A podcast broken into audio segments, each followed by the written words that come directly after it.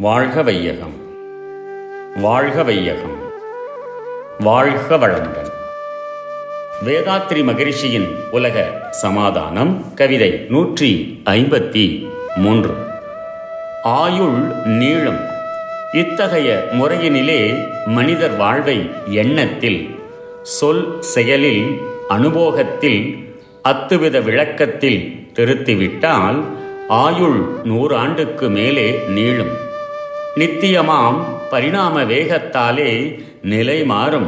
முதுமை கால துன்பம் தீர்க்க வித்தை போல் உள்ளுறுப்பை இயக்க கற்று உடல் இயக்கம் நிறுத்தி முடிவு எய்துவார்கள்.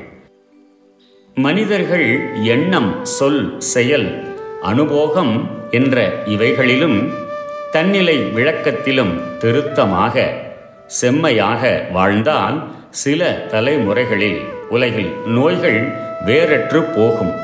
மனிதர்களுக்கு பரிணாம வேகத்தால் வரும் வயோதிகம் ஒன்றுதான் துன்பமாக தெரியும். நரம்புகள் தளர்ச்சி பெற்றபின் பஞ்சேந்திரிய உணர்ச்சிகள் குறைந்தபின் உலகில் வாழ பிரியம் இருக்காது. பெரும்பாலும் மரணமே ஏற்படாது. வயோதிகத்தின் துன்பத்தை தவிர்க்க விரும்பும் போது எண்ணத்தின் ஓர்மை பழக்கத்தால் உள்ளுறுப்பாகிய சுவாச இரத்தாசயங்களின் ஈரல் இருதயம் இயக்கத்தை விருப்பத்தோடும் வெளிப்போடும் கொள்ளும் பயிற்சியால் சுலபமாக நிறுத்தி மரணம் எய்துவார்கள். இந்த முறை பலம் பொருந்திய உடலில் பயன் தராது. இரத்த ஓட்ட நாடிகள் மிகவும் தளர்ந்த போதும் பற்றற்று வாழும் பண்பு மலர்ந்த பின்னும் இவ்வாறு செய்தல் சுலபமாக முடியும்.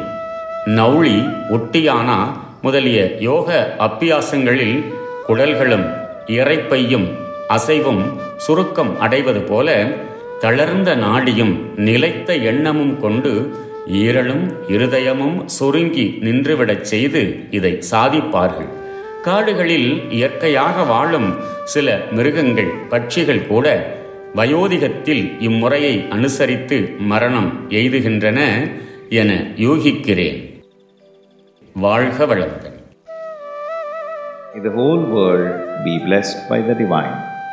World Peace by Yogiraj Sri Vedatri Maharishi. Poem 153 Long Life and Death at Will. When man finds and follows a peaceful and moral life, he will live more than a hundred years on the average. There will be no mental tension or illnesses due to excessive sensory gratification.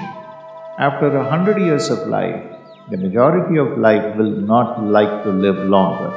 At that time, Kayakalpa, a kind of yoga practice, will help people to leave their bodies at will in a mental state of ecstasy. Kayakalpa is the culmination of yoga and is a process of recycling one's sexual vital fluid through a simple daily practice. The practice is also a curative and preventive for all illnesses and will lengthen life. As part of the same practice, there is a method to leave the body when one wishes in old age. This process is naturally followed by some animals living in the forest. When they become old and cannot hunt successfully, they go along to a remote place and shrink their hearts and lungs for a day or two until they cease to function. May the whole world be blessed by the divine. நம் கடமை அறவாழ்வின் நாட்டத்தே சில